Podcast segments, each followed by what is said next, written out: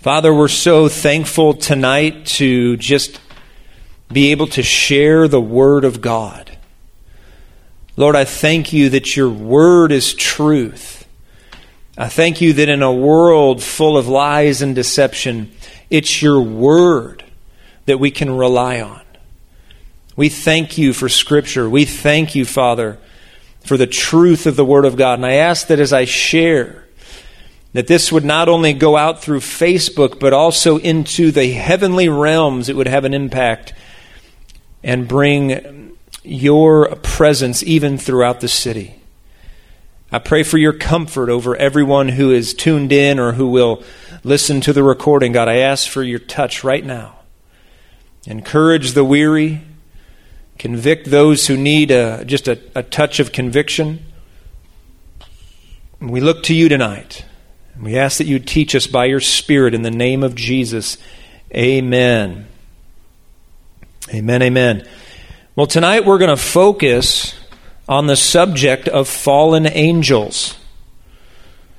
Fallen angels. Again, we've been going through, uh, this is a month now, we've been on this topic of angels. And I'm probably going to conclude next Friday with sort of two topics to conclude, because I don't really want to go a sixth week. That's a pretty lengthy amount of time on any subject, but fascinating nonetheless. I'm probably going to bring this to a close next week, talking about the angel of the Lord as revealed in the Old Testament, which is a very interesting subject. It's the pre incarnate Christ who appeared as an angel all throughout the Old Testament.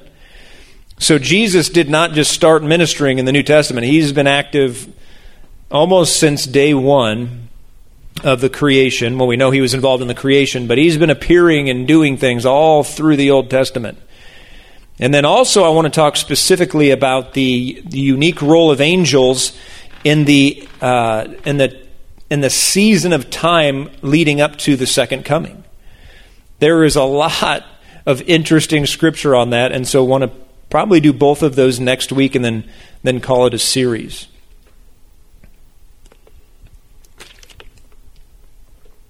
So tonight we're going to ask four questions and answer them, hopefully. The origin of angels, where they came from.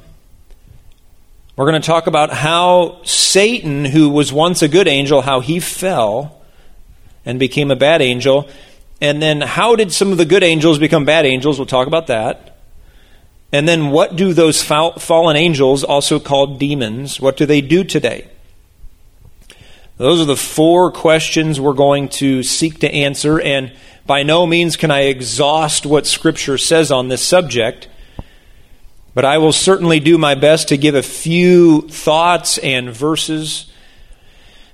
But let me just say before I get into this that as Christians, we are not not to focus primarily on Satan and his demons. The spotlight of the Christian life belongs on God. The spotlight belongs on the Father, the Son, and the Holy Spirit.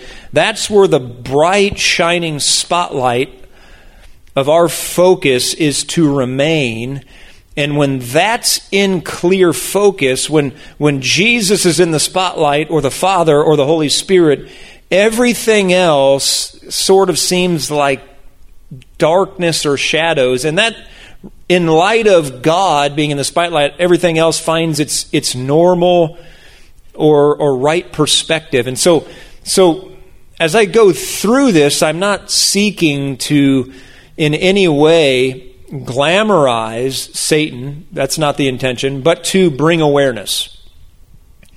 Because again, he's not our focus, but we are to be aware. Scripture says to be aware of Satan's schemes and the demonic schemes so that we can stand against them. 2 Corinthians 2:11 and Ephesians 6:11 to 12, they both exhort us not to make the primary focus of our life on Satan and demons, but to simply be aware that they're real and they do attack, and there's something we can do in response. I wanted to make that very clear. I know many Christians kind of get sideswiped into this oh this way overemphasis on darkness. And when I was a young believer, I was totally stuck there. And then the more I read the Bible over and over, I go, wow, this God is like really powerful and Satan not so much. And that's what I would want you to come away with in this teaching. So, first of all, where did the angels come from? Where did the angels come from? This is letter A under number two on my notes. Again, those are available on the website to download. There's a few things we can say, but let me just begin by saying this. The fact is that Scripture offers us limited information on the origin of angels. Scripture does not give a lot of, um, there's not like four gospels on how angels were created. we got four gospels on how Jesus was born, but because angels are more of a peripheral matter, there are things that, that God intended to leave out. I'll touch on that a little bit more. But what we do know is that they were created by God at some point during the creation week, everything that was created, God made in those seven, uh, well, six days. He rested on the seventh. So they were created, we know that for a fact. And they were created good because nothing that God created was evil.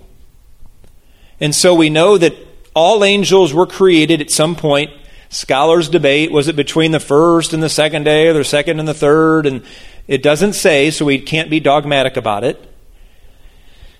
And they were good because God only creates good things. The angels were all good. So the original plan was that God would have these heavenly hosts that did his tasks and his will. There were no fallen angels, there were no demons at first. Now, at some point, between Genesis 131 and Genesis 3:1 there was a rebellion. There was a rebellion among the angelic hosts and Satan and his hosts that followed him some sort of rebellion occurred there that scripture is very silent on. There's not a lot of detail. But it did happen because we know that in Genesis 3, after there was only good, there was only good things in the whole earth after the creation, suddenly there's an evil serpent tempting Eve. So we do know that something happened at some point between Genesis 131 and Genesis 3:1. Now here's a hermeneutical point.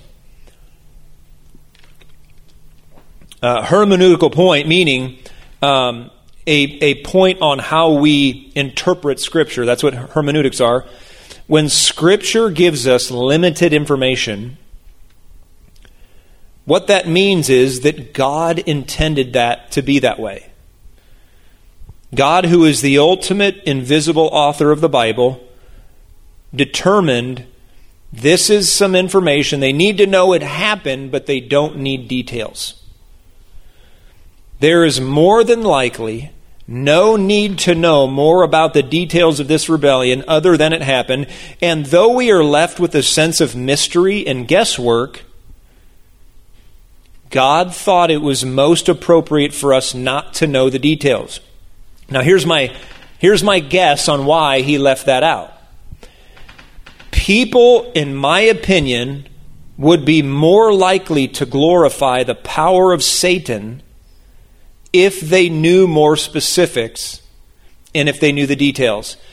I've met many people and I've met many Christians who are who are so awed by what Satan can do. And in my mind, if they had even more information on what that rebellion looked like, they would probably be even more into it and so God goes, I'm just going to spare all of those people who are going to miss the, the main point. I'm not going to give them a whole bunch of ammunition to make the devil bigger than me because it's not even close. I mean, we are talking about the power of nuclear bombs versus the power of an ant, and that's not accurately describing the chasm between God and the devil. So I, I personally think that the Lord left out details. We, we know the facts, but the details are excluded probably for that reason and a few other good ones. So that's essentially where angels came from. God made them, and He made them good, and there was a rebellion. Well, give us a little more, Derek, on that rebellion. How did Satan fall? Number three, again, by Genesis 3, there's an evil serpent in the garden. What happened? Again, there's not a lot of detail. Scripture's relatively silent, but we do have a couple passages that help. These are on the notes, but if you're not looking at the notes, write these down Ezekiel 28 and Isaiah 14. Many good theologians and scholars will point to Ezekiel 28 and Isaiah 14 and say, This is about an earthly king, but it's also describing Lucifer falling or Satan falling. When we go to Ezekiel 28, we see things written in Ezekiel 28. Again, this is a, a lamentation for the king of Tyre. We see things like in verse 14, you were the anointed cherub so he's describing, Ezekiel's describing an earthly king, but he switches to use language that's only appropriate for an angel. A cherub is an angel. You were the anointed cherub who covers. I established you. You were on the holy mountain of God. You walked back and forth in the midst of fiery stones. You were perfect in your ways from the day you were created till iniquity was found in you. Ezekiel 28 seems to have this parallel reality going on where there's descriptions of a human earthly king also alluding again to Lucifer. Now, if we go uh, back to Isaiah 14, a similar idea. Isaiah 14, verse 12.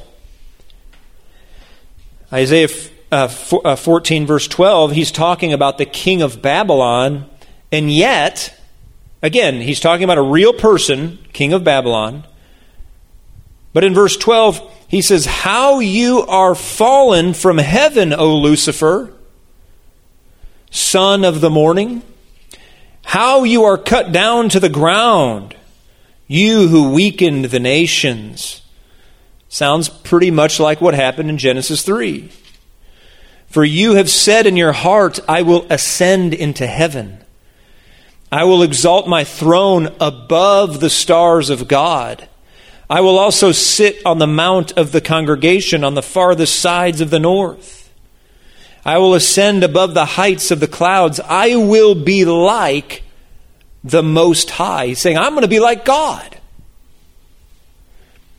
Yet you shall be brought down to Sheol, to the lowest depths of the pit.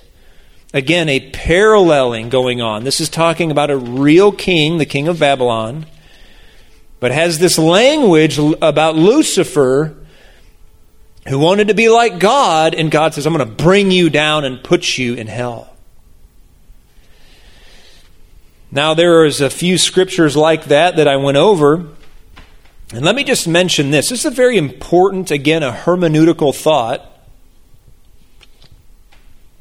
Because how we view and interpret the Bible is significant. But a good way of thinking about passages like Ezekiel 28 and Isaiah 14, a good way of thinking of them is similar to how a messianic passage of Scripture describes both an earthly king and Jesus. For example, in Psalm 45, if we flip over to Psalm 45, which I'm going to try to do on the fly right now, whenever you're preaching, the Bible does all kinds of funny things. Thankfully, I found it quickly. Psalm 45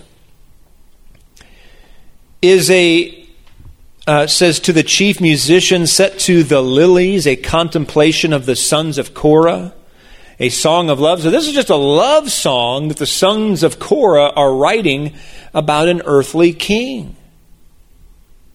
I recite my composition concerning the king. They're writing a psalm about a real king. My tongue is the pen of a ready writer. You're fairer than the sons of men. Grace is on your lips. Therefore, God has blessed you forever. Gird your sword on your thigh, mighty one.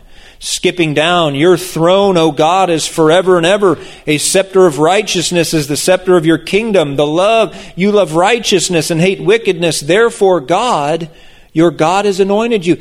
He's, there's this parallel reality between the earthly king and God. And so it's not uncommon in Hebrew literature or Hebrew scripture for this dual purpose kind of weave together to exist. And so we don't just look at Scripture and say, oh, that's just about an earthly king, or oh, that's just about God. No. Often there are multiple meanings weaved together under the brilliant authorship of the Holy Spirit. All that to say that Scripture suggests that Satan fell, again referencing Ezekiel 28, Isaiah 14, and various scriptures, scripture seems to suggest that Satan fell because he wanted God's job. God, I don't think you're doing good enough, and even if you are, I want to take over. We see this.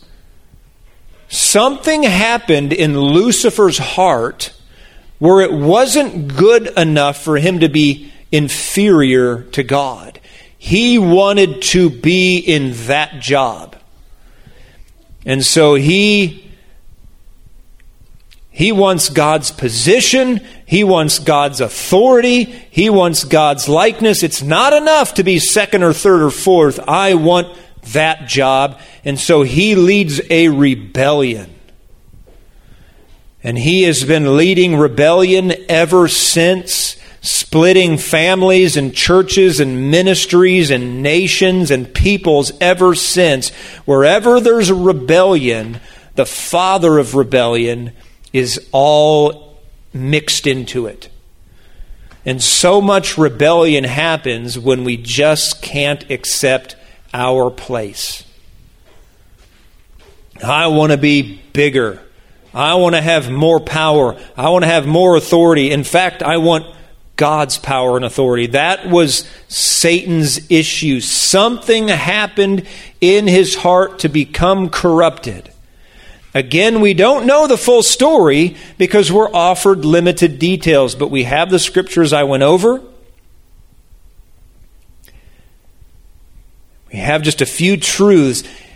Satan was not content to be inferior to the Creator. I want to replace God at the pinnacle of everything. Dr. David Jeremiah says that Lucifer's pride turned an angel into a devil, and so it goes with many people. This is why and how Satan fell.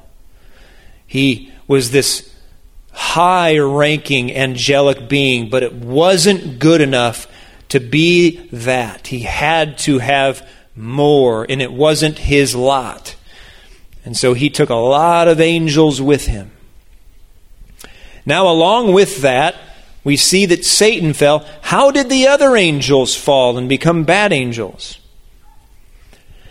We see a couple of scriptures that allude to this, let's flip quickly to 2 Peter 2 4. Again, I'm just going to do this on the fly. I didn't have space to write these out on the notes, but I, ha- I have put them there if you want to study that out at a later time. 2 Peter 2 4 says this If God did not spare the angels who sinned, but cast them down to hell and delivered them into chains of darkness to be reserved for judgment. So we see in, in 2 Peter 2 4, there was this sin that entered the heart of these demonic hosts. Um, uh, I mean, they were originally good, but they sinned and God cast them down to hell.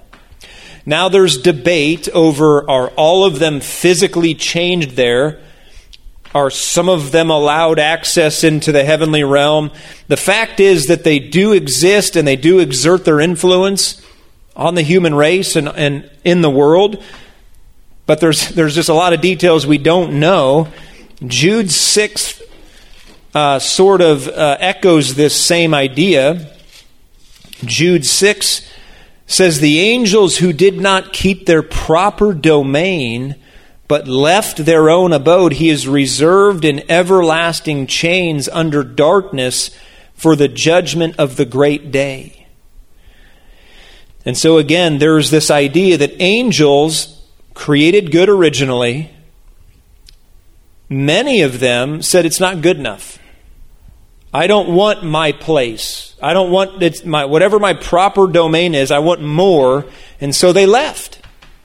And that was understood to be a permanent decision that cannot be reversed.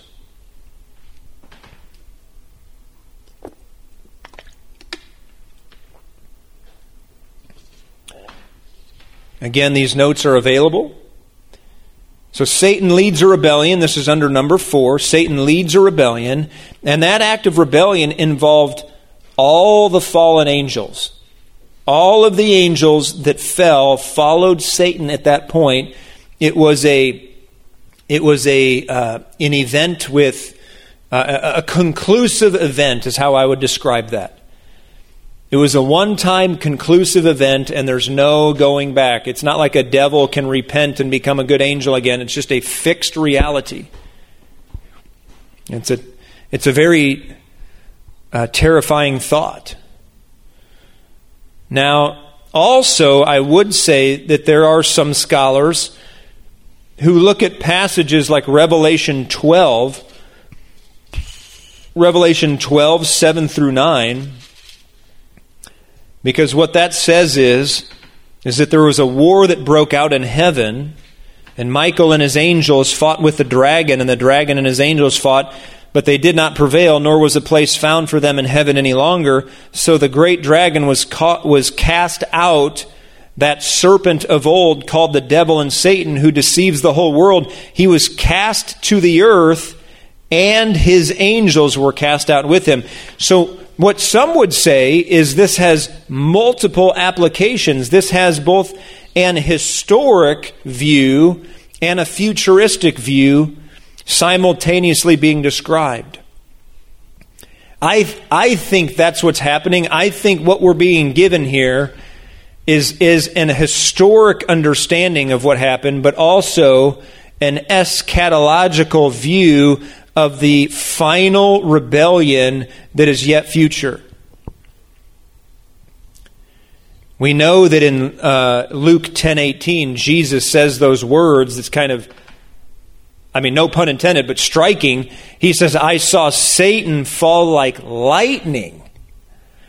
And so that gives you this sense that when Satan sinned and his angels sinned, Jesus it was they were immediately cast from the presence of a holy God.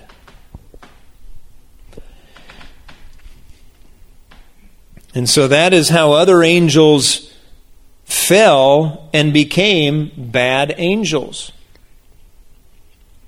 They followed Satan and have a very dire, dreadful outlook. Now, what do they do today? This is Number five on the notes what do fallen angels or demons do today?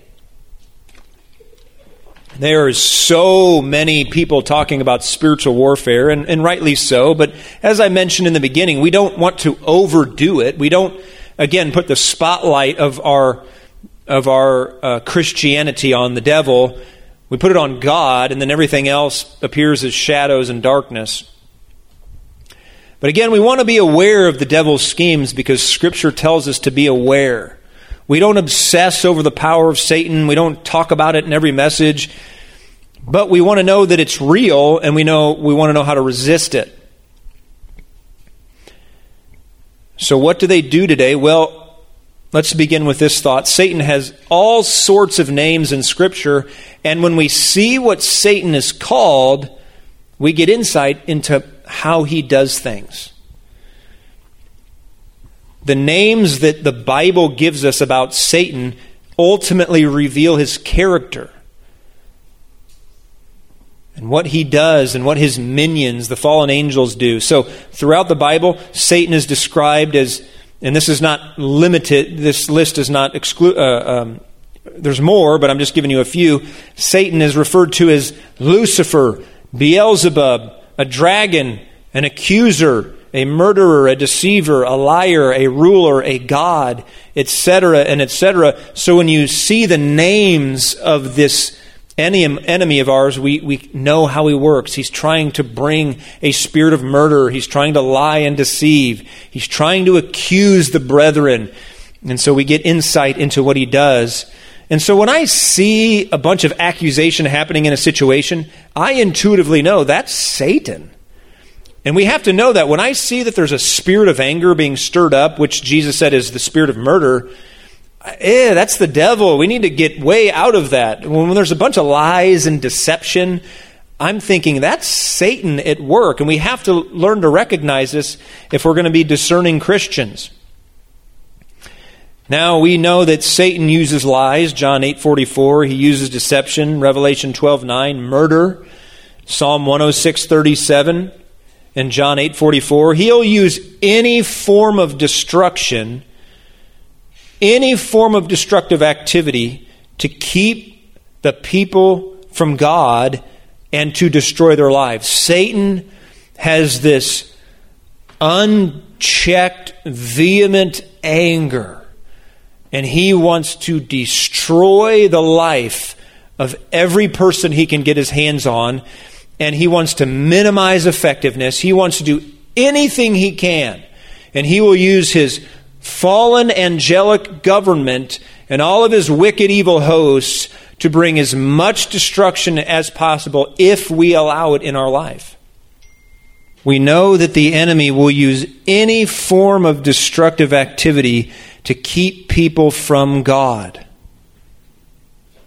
Satan's fallen angels will use temptation, doubt, guilt, fear, confusion, sickness, envy, pride, slander, any means possible to hinder a Christian's witness or usefulness. We must be vigilant. We must stand on our guard. We must be, in the healthy sense, guarded. We must put on that full armor of God, as Paul urged in Ephesians chapter 6.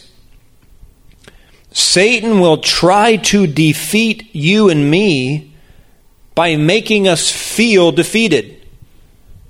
Now, I cannot tell you how many times I hear people say, Well, this is the way I feel. You know what? Feelings are real, but feelings don't determine our decisions. Feelings don't determine what God says. That's who you are. What we feel is so fickle. And sometimes people feel unclean, so they do unclean things. Sometimes people feel defeated, so they live defeated. The reality is, is you are more than a conqueror in Christ. He who is in you is greater than he who is in the world, which is the enemy. And so just know that the enemy, Satan, and his demonic minions, they will attempt anything, anything to get you to back away from your relationship with God or to miss Him altogether. In fact, Scripture says in 2 Corinthians 4 4, one of the things that the demonic does is try to keep you from the gospel itself. So that it never clicks, it never makes sense. The enemy works overtime to keep the gospel from getting from pervading culture and our heart in particular.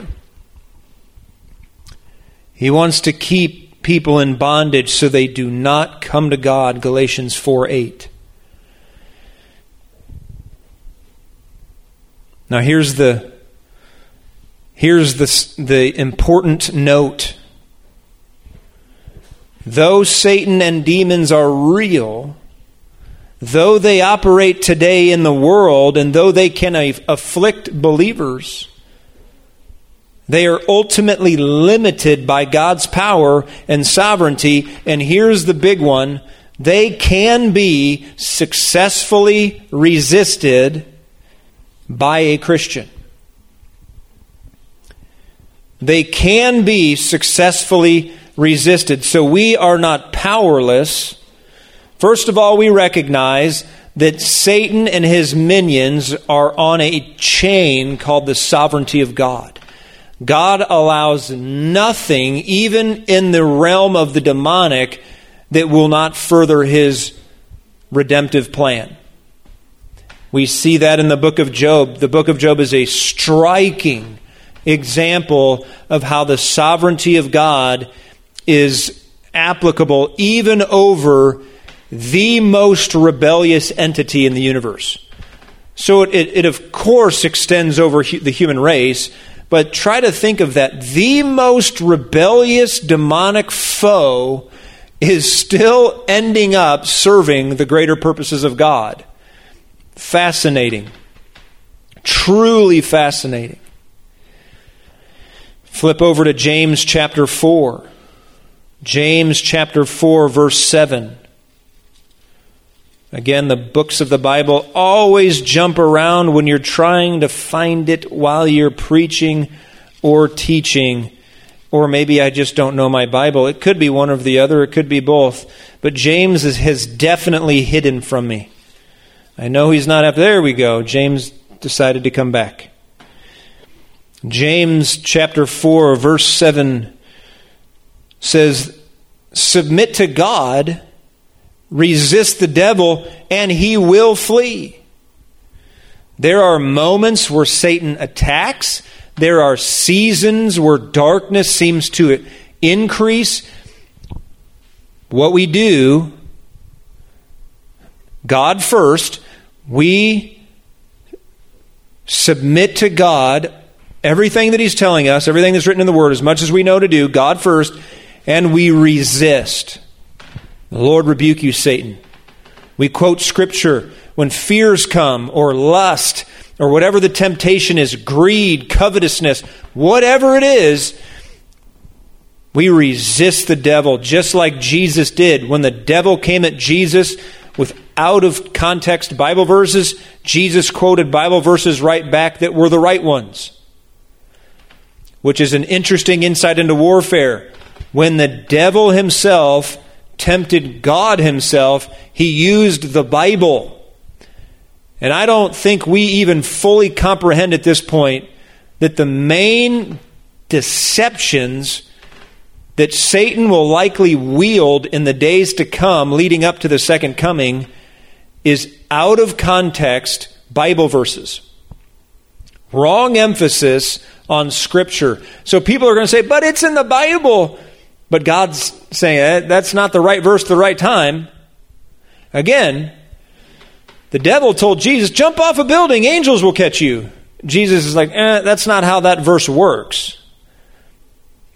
And so there's going to be a lot of so much need to know the Bible so that we can actually say, no, enemy, I know you're tempting me with a thought, and there might even be scriptural languages, but it's a half truth, and so therefore it's not the full truth.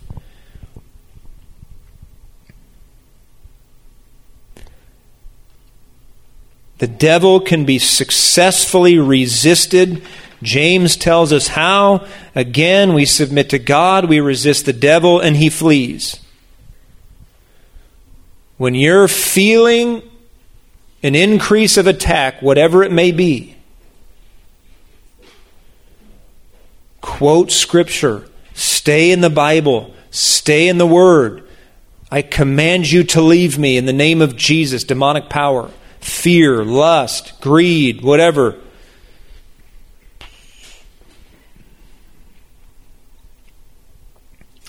Now, James also gives us this, this nugget. I just, man, I love when James does this. James 2.19, he says, I want you to know, even demons believe in God. One second. 219 James says it's good that you guys believe in God. Even demons believe in God. Of course, they were once serving God. Even demons believe in God and they tremble. That's what James says. They tremble. Now, when you read the life of Christ in the Gospels and you see how the demons behaved when Jesus came near, that bears out. I mean, they, they begged him at times, please don't send me over here, send me over there. They know who's boss. And so when you bring up God, when you bring up the name of Jesus in a conversation that maybe is dark or a situation where you feel the enemy moving, that name Jesus sends a shiver down Satan's spine. They recognize that name and that that that man is so powerful. And I would just say this. The most immature Christian, a little baby Christian, five years old in the Lord, saying the name of Jesus, is as powerful as Paul saying the name of Jesus because the name has power. It's not the person and their history and all their prayer and fasting and all their obedience combined with their dad's and their granddad's obedience. That's not how it works. The warfare is the name. It's the name Jesus that has power and authority. And so when we're attacked, when we feel the enemy coming against us or our family or our kids and there's sickness after sickness after sickness, we say, In the name of Jesus, we rebuke sickness. And we keep praying it and we keep declaring it until the season lifts and where there's that sense that the enemy has left. And he will always wait for an opportune time. Now, again, I don't focus on Satan every day of my life.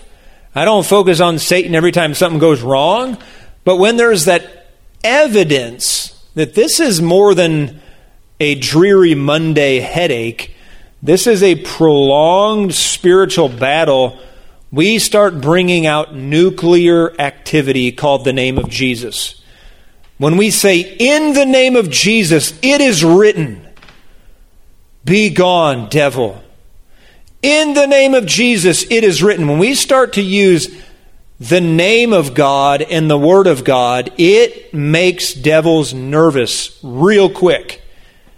They recognize that name and they recognize they are going to be locked and chained in a fiery furnace for eternity. And right now they're kind of all stirred up and angry and trying to rip people off and sow division and kill, kill steal, and destroy. And they sometimes successfully get an inroad, but when we recognize, no, no, discernment of spirits, this is not a God thing. This is a bad spirit we begin to recognize we need to pray and we need to cry out to the Lord and use the name of Jesus, he begins to retreat. And so sometimes, again, say, uh, Christians will glorify the devil or they'll give him much more power than he really has, and they'll feel like, well, the enemy destroyed my life because he's so powerful. No, no, no. Nobody just lays down on the battlefield unless you're crazy. When the enemy comes at us, we fire back with power. And the way we do that in the Christian life is not with guns and ammunition, physical guns and ammunition. No.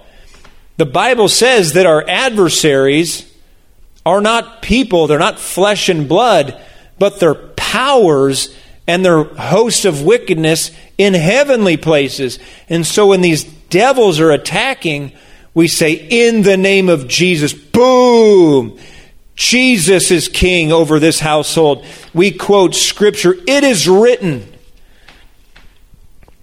And that is like the heavy artillery that presses back the hosts of darkness in the name of Jesus. Again, it might be fear that you're experiencing. It might be anxiety. It might be lust. It might be sickness. We refuse to lay down on the battlefield. We resist the devil.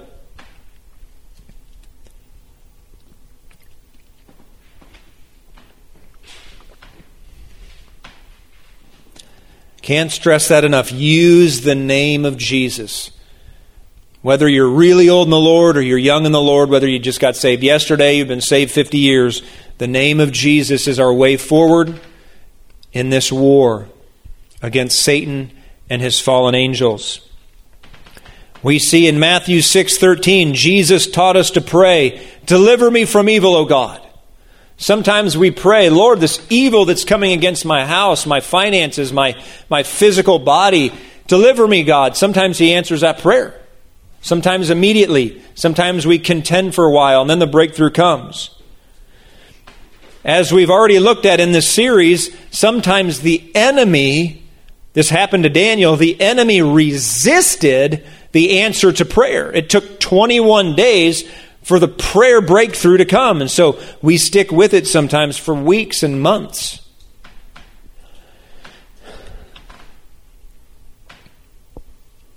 Jesus said that we would cast out demons as a sign of our believing. That's in Mark 16 17. He gave his disciples authority over clean, unclean spirits, Mark 6 7. So if you're a follower of Jesus, I'm a follower of Jesus, Jesus says, you get to do this stuff. Not just the original 12, not just the people in the Bible. If you're walking with me, this is the stuff you'll do. Now, again, someone who has a, a depressed moment doesn't mean they're demon possessed. Someone who's afraid for a little bit doesn't mean they're so we have to understand so much of what we go through is just we're human. But when there's that heightened, it's obviously demonic, we go and we we call on the name of Jesus. Some people think, well, I'm not a pastor. Well, I don't talk on a microphone. I don't do house of prayer, or I don't this or that, or it has nothing to do with your title or your maturity spiritually. And that's one of the tactics of the enemy is to get every Christian to think that they're not qualified to confront him and cast him out. We need to teach this to our spouse, we need to teach this to our kids, our congregations, and those in our realm of influence that Satan and devils leave when we begin to say the name of Jesus.